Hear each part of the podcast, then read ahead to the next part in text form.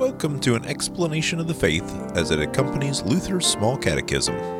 Question 225 What will happen to this world after we Christians are raised from the dead?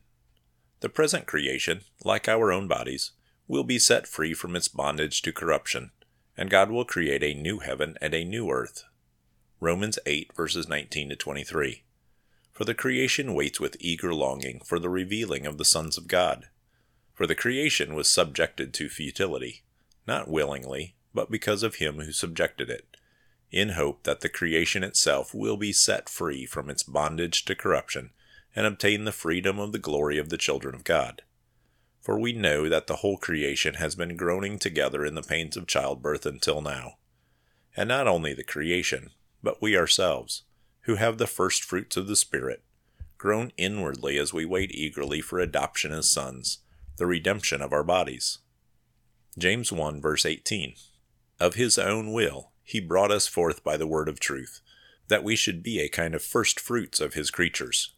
Revelation 21 verse 5. And he who was seated on the throne said, Behold, I am making all things new. Thank you for listening to the explanation of our Christian faith as found in Luther's Small Catechism, brought to you by St. Luke's Lutheran Church in Oviedo, Florida. This podcast is from Luther's Small Catechism with Explanation, copyright 1986 2017, copyright 1986 Concordia Publishing House. Used with permission, all rights reserved. Purchase a print copy of Luther's Small Catechism with Explanation. Please contact CPH at 800 325 3040 or visit them at cph.org.